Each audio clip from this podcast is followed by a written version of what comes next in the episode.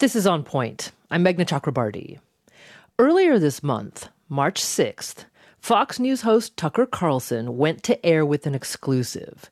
He'd been given unfettered access to 42,000 hours of Capitol footage from the January 6th, 2021 attack on Congress.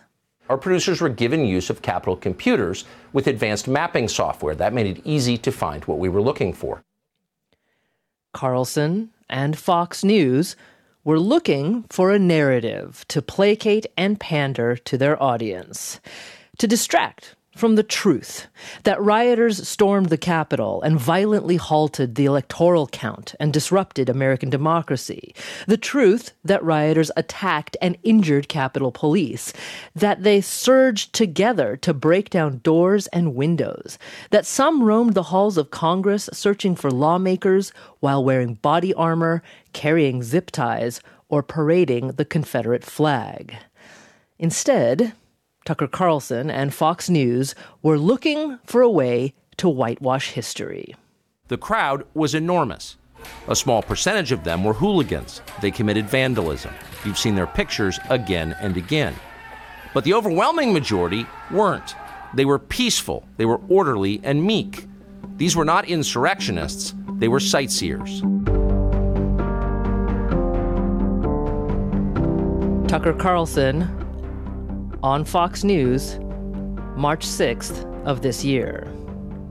So, orderly, meek, sightseers. Wonder what the January 2021 version of Congressman Kevin McCarthy would think of that. People brought ropes.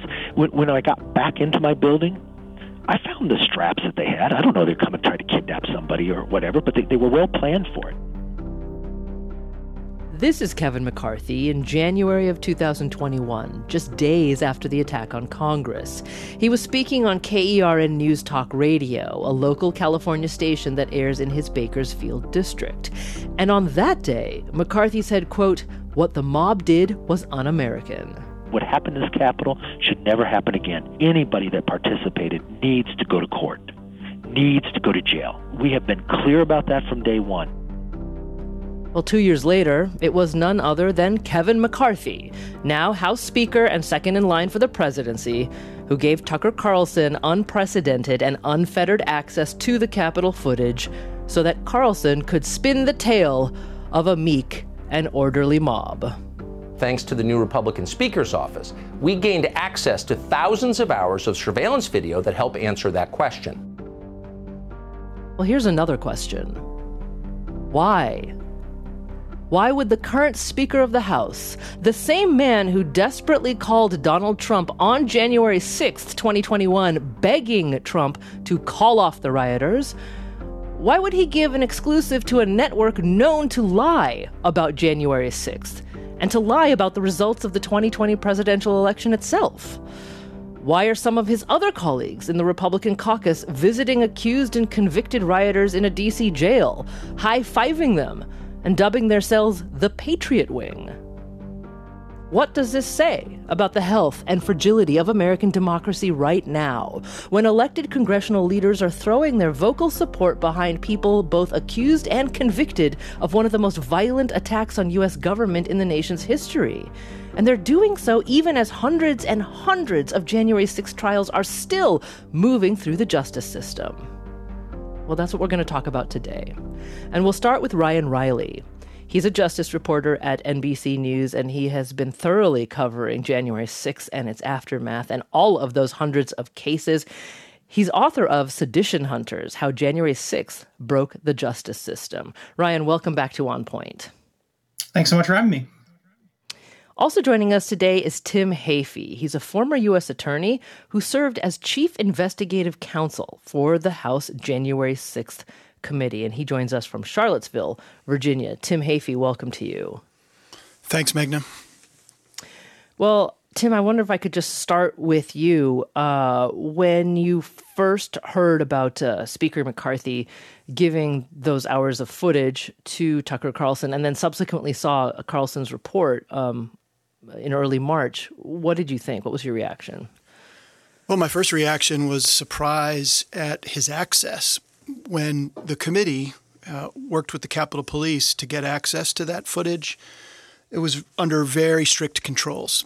This is really sensitive information. You know, the Capitol complex has cameras throughout, inside and out, and the specific locations of those cameras is something that the Capitol Police holds very close. They don't want the public knowing exactly the vantage points from which they observe events, and they certainly don't want the public to know about routes of evacuation and safe spaces within the complex that were utilized on January 6th. So before we could use any of that footage publicly, we had a very careful process with the Capitol Police, consulting with them before we disclosed any of those locations through the use of footage in our hearings. I don't know if Tucker Carlson had any such agreement, if the speaker put any restrictions on the access to footage or subsequent use of it.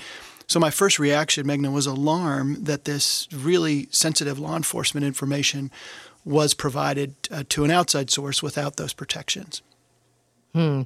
Well, I understand that um, without elaborating, uh, Steve Scalise said at one point in time that what gets released is going to be quote unquote scrutinized, but there wasn't any elaboration uh, on that. So then, based on what you saw, though, in terms of uh, the footage that Carlson eventually uh, subsequent or eventually put on the air.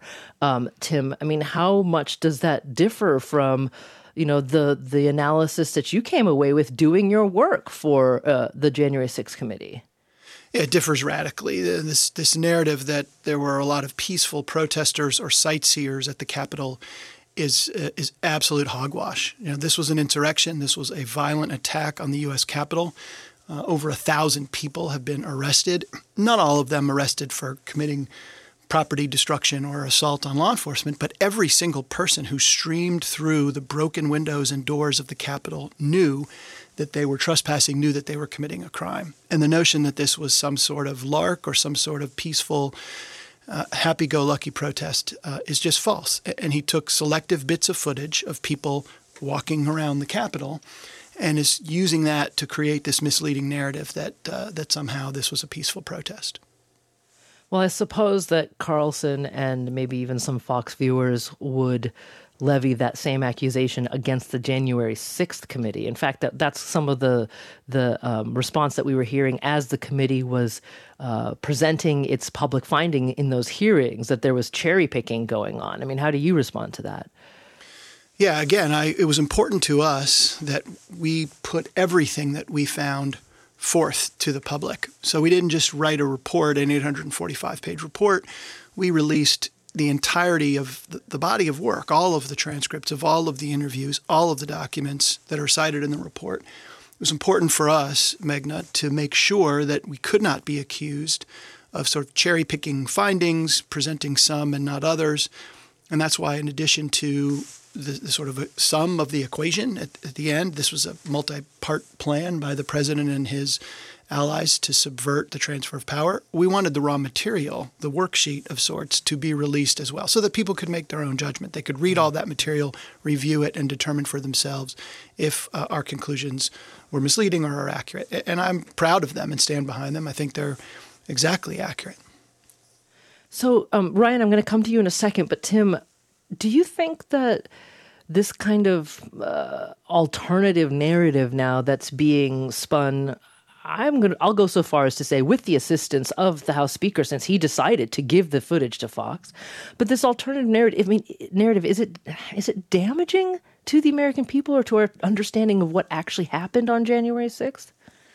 Sure, I think anytime there's a misleading narrative that's put forth trying to sort of recreate what really happened, it is damaging. It, the mandate of the select committee was to tell a, a truthful, credible story as to what happened and to learn from it, right? And to make recommendations and suggest process improvements that will make this less likely to happen in the future. So we have to start with truth. We have to start with facts. We have to start with an honest reckoning of what happened. And a dishonest reckoning of what happened is inconsistent with that process. Mm. Okay, Ryan Riley uh, with NBC News. Appreciate your patience here. You have been covering many of the criminal hmm. cases regarding January 6th that are working their way through the justice system. Do you um, think that the release of this footage and how it's being repackaged by Fox News um, is going to have any impact on the cases that are still currently pending? You know, I don't think it'll have any material impact on a lot of the cases. I think it will certainly get a lot of things sort of off track uh, because you already see a number uh, of defendants pointing to this and saying uh, that they think this somehow changes um, the merits of their cases. You know, there was one defendant who was actually um, on trial the week that a lot of this came out, and um, Online had referred to her as window watcher because you know she sort of has this uh, these wild-eyed uh, photos and she filmed some selfie videos when she was inside uh, one of the rooms in, on the western terrace right beside the tunnel. She was inside the tunnel first and then she went through a broken window um, and w- was filming through there as riders uh, tried to create another entry point um, and actually stacked a table um, uh, where they uh, expected the police would come in. This was another potential battle line um, that was drawn when they actually breached the actual Capitol building.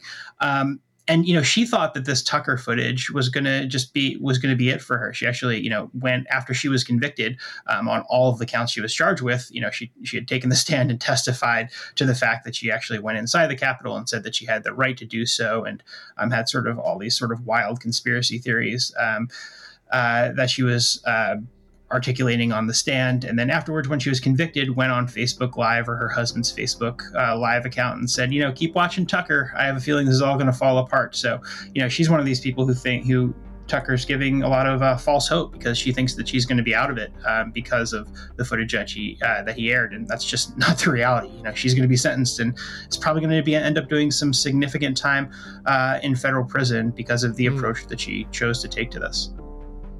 Well, Ryan Riley joins us today. He's justice reporter with NBC News, and Tim Heaphy is also with us. He served as chief investigative investigative counsel on the January 6th committee. And we'll talk a lot more about um, how certain members of Congress have been showing vocal support for the accused and convicted from January 6th and what that means for our democracy. This is On Point.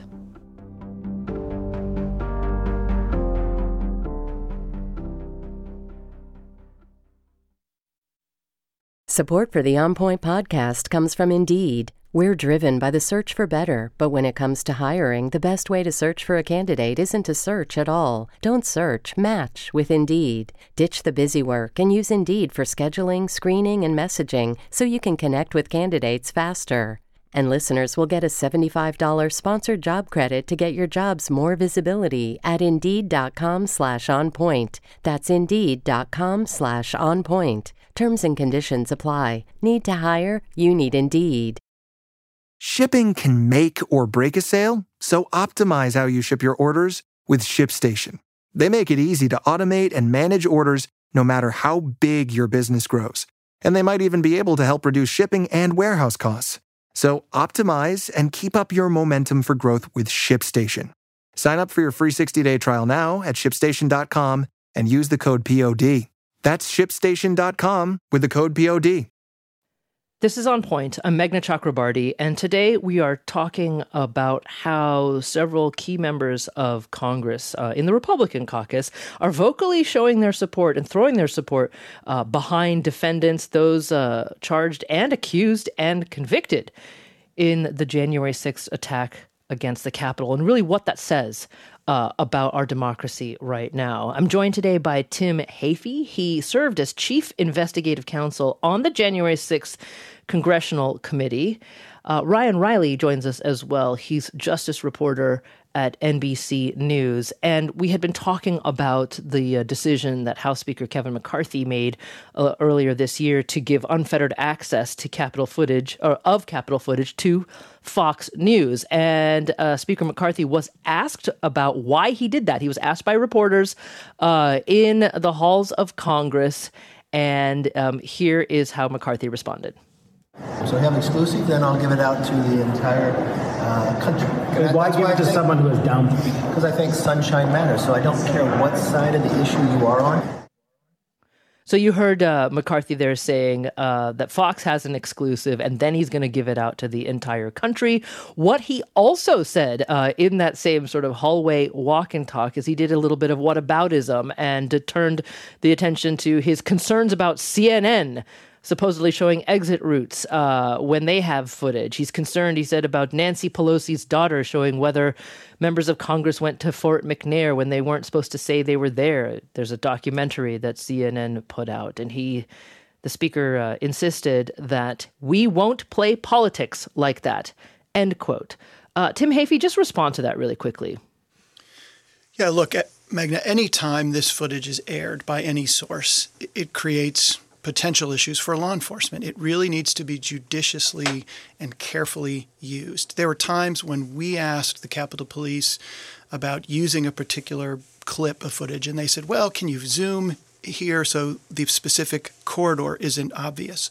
Or can you stop it here because when he turns this corner, it's obvious where he is? And we generally accommodated that. Again, there's a balance here between a truthful account of what happened and the protection of the complex going forward.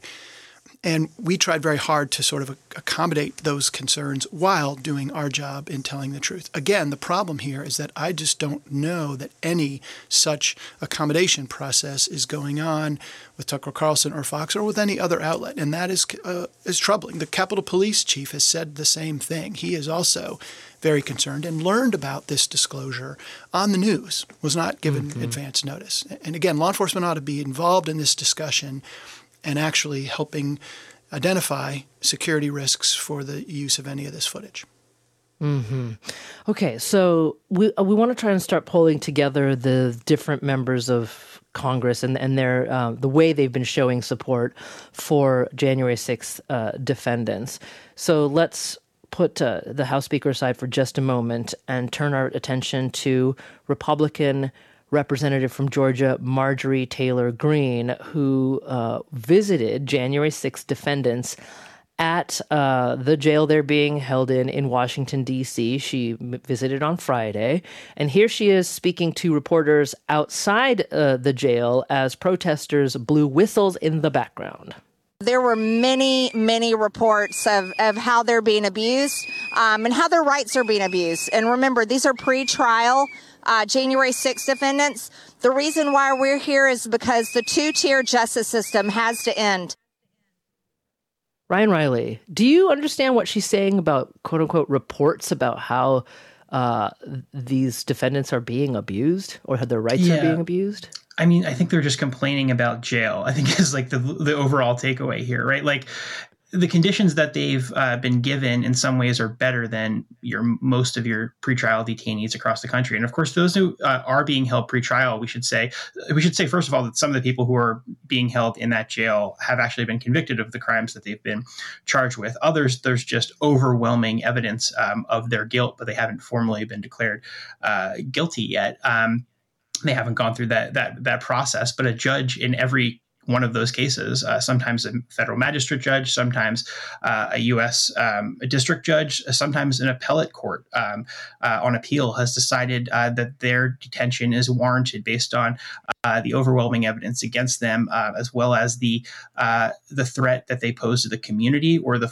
the the possibility that they could flee. So there's you know an analysis that's been done and argued in court in all of these cases, and you know the people who are being held there are charged overwhelmingly with with violent crimes. I think there's one individual uh, who hasn't been who's only facing misdemeanor charges, and you know you look into his case a little bit, and the reason that he was was is being held pre-trial um, is because well, a he brought. Um, he has a hammer on his belt when he came to the Capitol, but the more relevant factor being here is that they tried to service a grand jury subpoena on him. Uh, he refused service of it. Uh, they tried to arrest him um, with the California Highway Patrol and pulled him over on uh, the side of the road, at which point he fled the stop. And then he holed up um, in his apartment complex or in his, in his condo when the FBI uh, came to arrest him and engaged in a standoff for several hours uh, with the FBI. So that seems like a kind of case where you know it might be warranted to hold someone pre-trial, given uh, the uh, demonstration that they've given that uh, they can't be uh, they they don't um, are going to cooperate with the court system um, and are a danger to the community. So you know these cases really have been adjudicated, and there's a reason that I think you know your Marjorie Taylor Greenes don't want to go into any detail uh, about these individual cases and prefer to speak very broadly and not actually get into the weeds because the facts of the matter don't look good for them, right? They don't they don't mm-hmm. want to talk about what these individuals are actually charged with, why they're being held. They just rather make it as though you know a bunch of grannies who held ticket signs uh, are being held behind bars right now, rather than actually talk about the facts and the details of these cases. So Tim Heaphy, um, given what Ryan just described, um, it kind of puts what Representative Greene has said about the uh, the January 6 defendants being held in that jail in, in a new light because she even calls like the cells that they're held in the quote unquote Patriot wing, Patriots wing, and supposedly uh, high fived some of the defendants um, as well. I mean, is do you see this? I mean, you you were also a former U.S. attorney, Tim. So do, do you see this as a meddling of politics in the justice system? Uh, look, I, I was a prosecutor in Washington D.C., so I know exactly uh, the facility in which these folks are held. First of all, this isn't the DC jail. This is the correctional treatment facility, which is right next to the jail, right? So it's already mm-hmm. a step above in terms of uh, the accommodations for prisoners. It's actually meant to be a medical facility. They're also segregated in a wing together. They're not in general population. I think that's for their own protection. They're given access to news coverage, to iPads, actually. Um, look, jail is hard. Their liberty is restrained. Um, but the conditions under which these uh, Jan 6 pretrial detainees are being held is frankly better than the average prisoner who's held pending trial in D.C. And of course, we heard nothing about that for years and years from Marjorie Taylor Greene or anyone else, the conditions under which black and brown people who are charged with other offenses in Washington, D.C. are held pending trial. Um, so it is an attempt for her and, and, others like her to use some sort of political narrative into a situation without justification. Hmm. Now, Ryan, um, you know, earlier I'd mentioned that there are hundreds and hundreds of cases still pending. It suddenly occurs to me that I may have lowballed it. I mean, where are we with um, the trials? That's right. So a thousand cases have been brought forward uh, thus far, but I think you know if you put that on the scale of things, the total number of people who could be charged because they either entered the Capitol or because they assaulted members of law enforcement outside uh, is in excess of three thousand. Now, the Justice Department isn't going to be able to get to that full number realistically before uh, the statute of limitations uh, expires. But what they have told the court uh, is that there could be another thousand cases in the pipeline, which would bring us to two thousand. And you know, this really has overwhelmed overwhelmed the court system uh, in a lot of ways. They're not used to processing this many cases, and you know it's impossible to even cover all of these trials that are ongoing. There's ones um, going on right inside right now. You know, I've at many times been the only person in the courtroom gallery for a lot of these uh, cases as they make their way uh, through the system. Right now, there's a huge seditious conspiracy trial um, unfolding uh, involving um, involving members uh, of the Proud Boys, and there's these other bench trials that are being held, jury trials that are being held on a regular basis.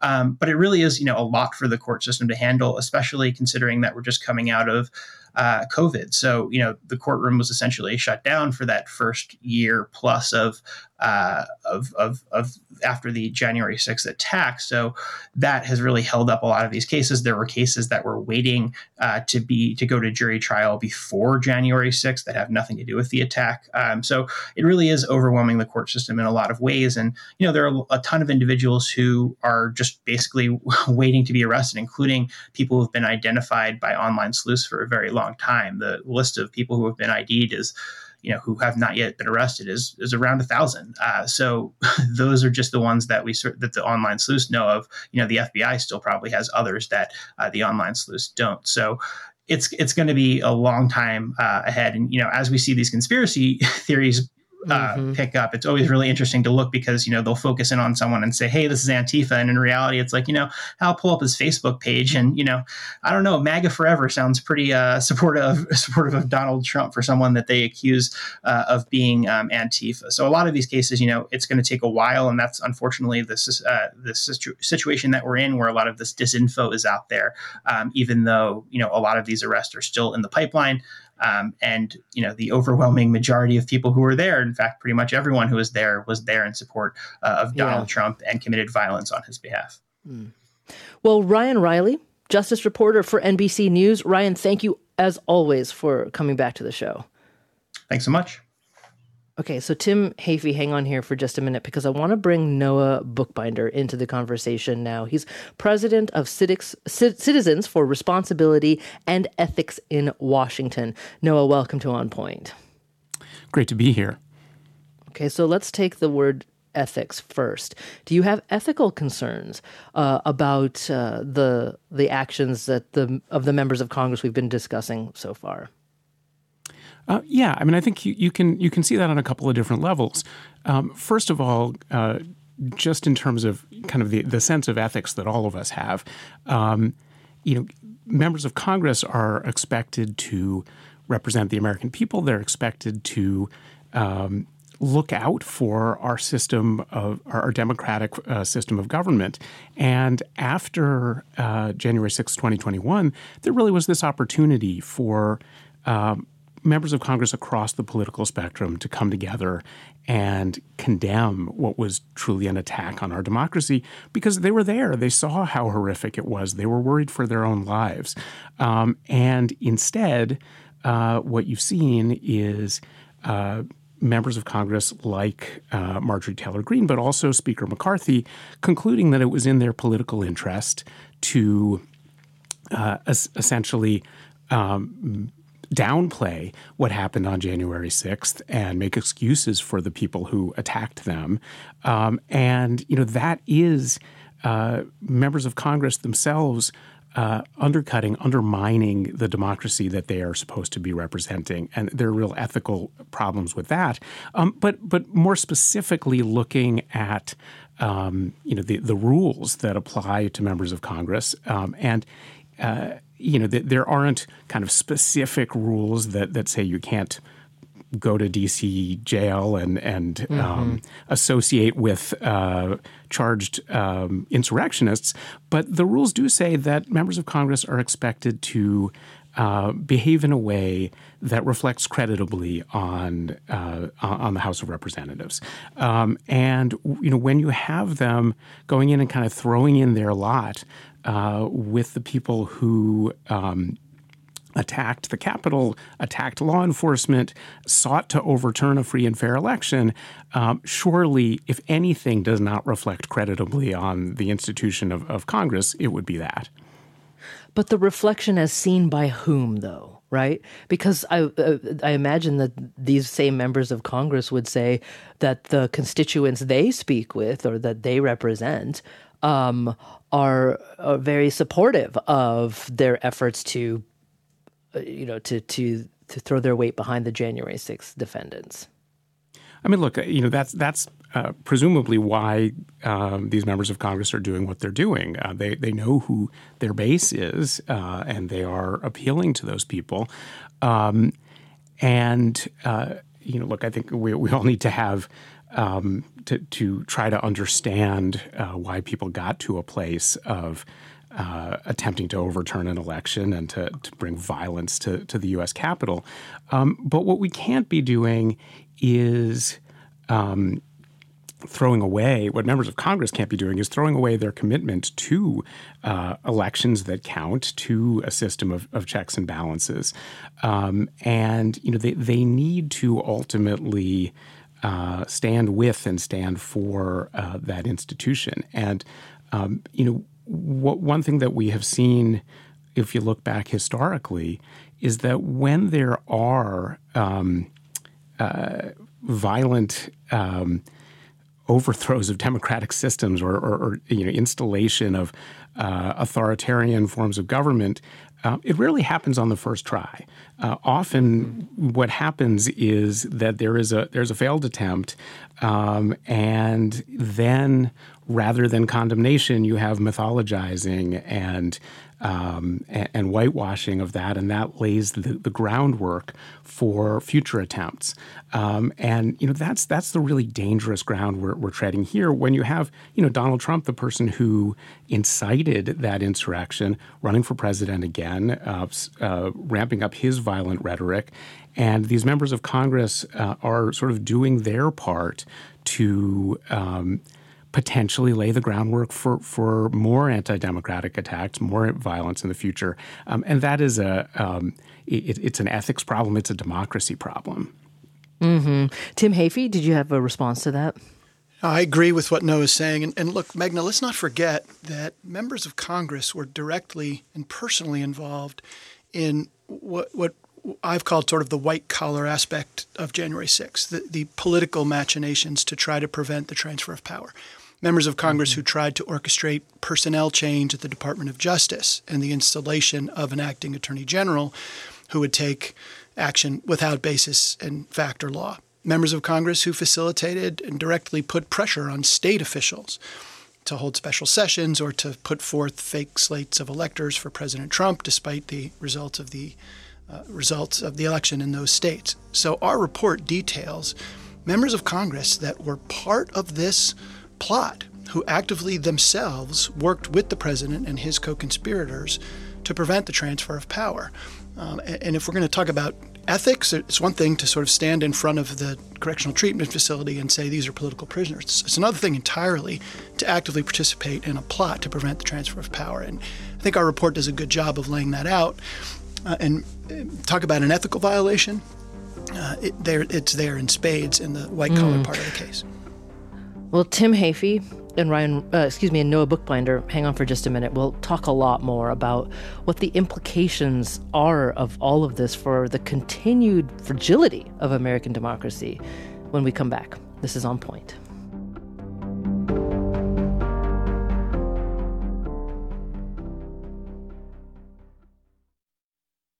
The world's clean energy future relies on ancient elements still in the ground. Without mining, there will not be a clean energy transition. But pulling them out of the ground comes at an environmental and human cost. Mining is intrusive, but the results are the building blocks for products that we use every single day. I'm Meghna Chakrabarti. Join me for Elements of Energy Mining for a Green Future. Five consecutive episodes right here, so make sure you're following this podcast.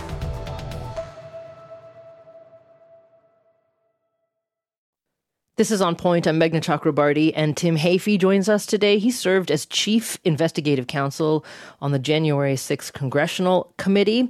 Noah Bookbinder joins us as well. He's president of Citizens for Responsibility and Ethics in Washington. And we're getting a lot of comments coming in from listeners uh, online here. Uh, on Twitter, one listener says Kevin McCarthy's GOP is sending out a loud message.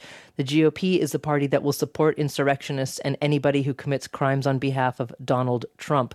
This makes the GOP a national security threat not an American political party. Uh, that's from a listener on Twitter. Another listener says the only relevant question is the one you asked at the top of the hour why? What is their motivation and what is the end game?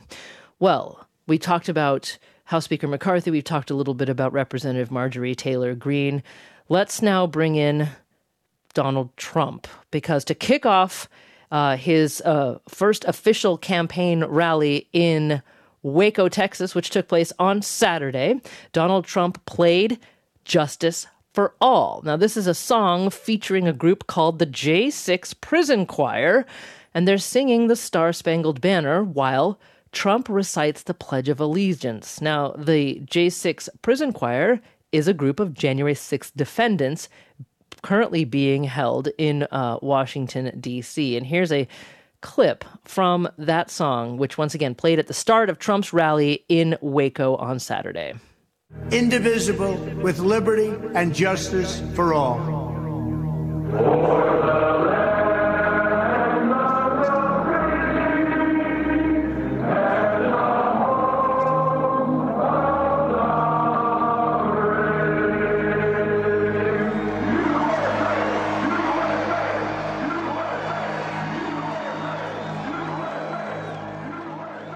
At the rally, as the song was uh, played, Trump held his hand over his heart, uh, and on the in the backdrop behind him, there were photos of some of the rioters from January 6th. Well, at the same rally in Waco, a little bit later, Trump talked about the defendants, uh, again, the ones that are currently being held in D.C., and here's what he said. But under Joe Biden, American patriots are being arrested and held in captivity like animals. Look at what's happening in Washington. And I will tell you, Marjorie Taylor Greene is the expert. She's been to that prison many times. She's described, she is described, there is nobody that has described what's happening in that prison. It's a hellhole. And these are soldiers and policemen and firemen and medics and doctors in a couple of cases. These are people that shouldn't have been there. And when you look at the Tucker Carlson tapes from two weeks ago and you see so many things that turned out to be false, very important what Tucker's done, what Sean has done, what Laura did. Laura did a piece last night that was incredible. Donald Trump there on Saturday in Waco, Texas. At the end of that uh, clip, he mentioned not just Tucker Carlson, but Sean Hannity and Laura Ingraham, also from Fox News. So here we now have Donald Trump, who can actually brings together all of these threads we've been discussing this hour. House Speaker McCarthy's decision to release those tapes to Fox News. Marjorie Taylor Greene showing her support for uh, the January 6th defendants. Um, and now Donald Trump himself. So Jack Beatty joins us. He's On Point's news analyst. Hello there, Jack. Hello, Meghna. So, what do you see in this coming together of these threads uh, in what uh, Donald Trump just said there? Well, the threads are very intimate for Mr. Trump. He has said, uh, he said, quote, I'm looking seriously at full pardons and apologies for the uh, uh, rioters, the insurrectionists, and he's also said he's financially supporting some of them. Uh, so he's and he appears to be in business with them in terms of selling that uh, recording or that that that video, whatever it is that he's made. And uh, he bragged last night with Sean Hannity that he's he's a regular Elvis. They're selling so many um, people are getting so many listens to that uh, to that uh, uh, music. Uh, he's also using the January 6th rioters as a, as a sort of um, paradigm, as a kind of um, threat. And he's, uh, he, he's, he did it last week when he was asked about, um, uh, when he was talking about uh, Alvin Bragg and the imminent, as he thought, uh, indictment, uh, his imminent indictment. He, he said there may there will be death and destruction following any indictment of me. Well, last night on Hannity, Hannity said, "Well, what about that death and destruction? That seems a little." You know, a little extreme. And here's what Trump said I didn't say do something bad. I said, I'm afraid that people will do something because they're very upset about it. So he's not it's not incitement. I didn't tell them to do that. It is protected speech. The First Amendment, according to the Supreme Court and the Brandenburg decision, uh, protects even speech that recommends criminal acts if there is no direction, go and do death and destruction, and if the death and destruction is not imminent. You can you can talk about you can advocate unlawful acts as he did. Uh, so he remains a what Judge Luttig in the hearings called a threat, a clear and present danger to our democracy, and he invokes the January 6th uh, paradigm as look, I can get rioters out on the street, but there's something else he's doing. This is new territory. I think, and it's in a way even more insidious. He is threatening individuals, not just the system now. He's putting targets on people's backs. When he calls Mitch McC- when he says Mitch McConnell has a death wish for signing a for going along with a spending bill when he calls Alvin Bragg human scum and a degenerate psychopath. What he's doing there is practicing what uh, scholars call stochastic terrorism. That's quite a mouthful. But basically, here's the definition the public demonization of a person or group resulting in the incitement of a violent act which is statistically probable, but whose specifics cannot be predicted. He's, he's essentially invoking a threat that may come out to individuals. And there are so many people out there, there are millions of people somebody among them is bound to act on it. And of course, studies of this have shown that people on, on militia sites who, who were searching for militia groups, they also, by over 100%, more likely also to search for mental health uh, information. In other words, there's a large percentage of people who can be uh, activated to violent acts. And already the system is reacting to this. The judge in the federal judge in the uh, in the e, e, Jean Carroll rape uh, and, and, defamation trial, which is going to begin in April 20, 25th in New York, he has ruled that his jurors must be anonymous, that no information about them can come out. And he cited yeah. Trump's threats precisely. So Trump has moved from brandishing January 6th as a, you know, we'll have riots in the street to putting targets on the backs of individuals. Right from from it will be wild to there will be death and destruction. Right. So mm-hmm. so so so Noah. Uh, I mean, Jack gave us a lot a lot to think about there. I just wondering. So, what do you take away from his analysis? Yeah, I think he's absolutely right that uh, you know Donald Trump has always has gotten where he's gotten uh, with the politics of, of grievance, um, the sense that uh, he and his supporters have been uh, have been uh, uh, you know, treated unfairly, um, and uh, he has also, um, again and again, uh, sought to, uh, you know, when when he loses, to not recognize the the, the defeat uh, when he's looking at um, at prosecution to. Um, undermine the legitimacy of that, and you know, and, and to uh, encourage a kind of vilification uh, of those who who uh, seek to bring about any kind of accountability for him. Um, and what you have here is rather than um, the the rest of his party, of the Republican Party, uh, kind of cutting ties and and saying we've seen where this can lead. Uh, instead, they are realizing that or they are making the calculation that their uh, political fortune lies with uh, taking Donald Trump's side and you know kind of twisting reality to to um, uh, to, to kind of go along with the way he's portraying things. So you have uh, you know Kevin McCarthy uh, in the House creating this uh, committee um, that is uh, that that is called a called the, the subcommittee to to you know to examine weaponization, um, and uh, you know Donald Trump, of course. Uh, for four years, really did weaponize government. He really used the Justice Department to try to protect himself and his allies, and in some cases, uh, uh, go after perceived enemies. Um, but you've got this committee uh, being formed not to go after that, not to look into that, um, but rather. Uh, to uh, investigate those who have investigated January 6th, those who have investigated mm-hmm. Donald Trump. Um, and, uh, you know, that's, um, you know, my organization uh, CREW uh, sent a letter to Jim Jordan, who's in, in Congress, who was running that committee, and saying, hey, if you're going to have a weaponization committee, you should be studying the actual weaponization of government.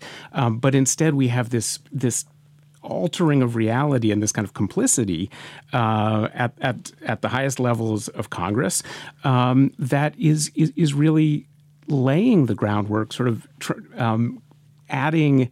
Uh, a sense of approval for this um, growing violent rhetoric and, and the, the possibility that you know, we, we could see events like January 6th or like the kind of targeted violence um, that, you know, um, that, that, that, we're just t- talking about uh, coming in the future. And that's really, really distressing.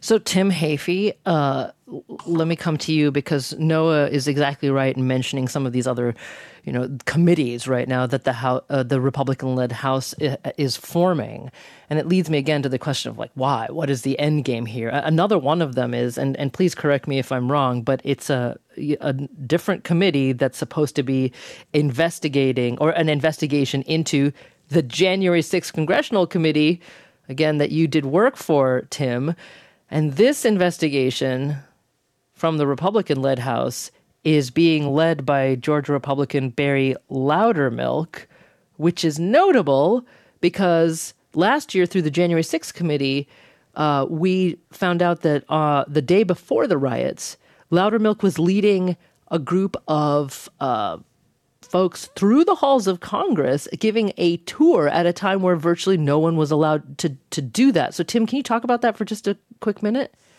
Yeah, sure, Meghna. So I do understand from public reports that Representative Loudermilk is going to lead a six-person committee, subcommittee, uh, to investigate the investigators. Candidly, that's something that we always expected. And from the very beginning, we were mindful that everything that we did on the select committee would be uh, picked apart for years and years um, and sort of welcomed that. It's part of why, going back to what I said before, we put all of the information that we gathered out on the public record so that we couldn't be accused of cherry picking the, the good stuff or the bad stuff. The interesting thing about Representative Loudermilk, as you said, you know, we one of the things we investigated was whether or not members of Congress were giving tours to people who ended up at the Capitol on January 6th in the days before. And that surveillance footage that we talked about earlier was useful. We, we had all of the surveillance footage. And we found Representative Loudermilk himself with a group of, uh, people, and it was unclear to, to us who they were, literally walking through the halls of the House office buildings. You know, to be clear, he didn't lead that group to the Capitol building, but he led them through halls of, I believe, the Rayburn House office building. And one of the individuals was taking photographs of stairwells, of, of uh, placards on doors, uh, not the type of things that normally a, a, tourist would be interested in photographing. And that individual who was snapping pictures was someone who was at the Capitol the next day. We wrote a letter to Representative Loudermilk and asked him for information about the circumstances that gave rise to that group, uh, him leading that group through. And he refused to come in uh, and talk with us. So he was a sort of a witness, an important potential witness in our case. And now he's being asked, despite his lack of cooperation with our process, to lead an investigation uh, of the investigation.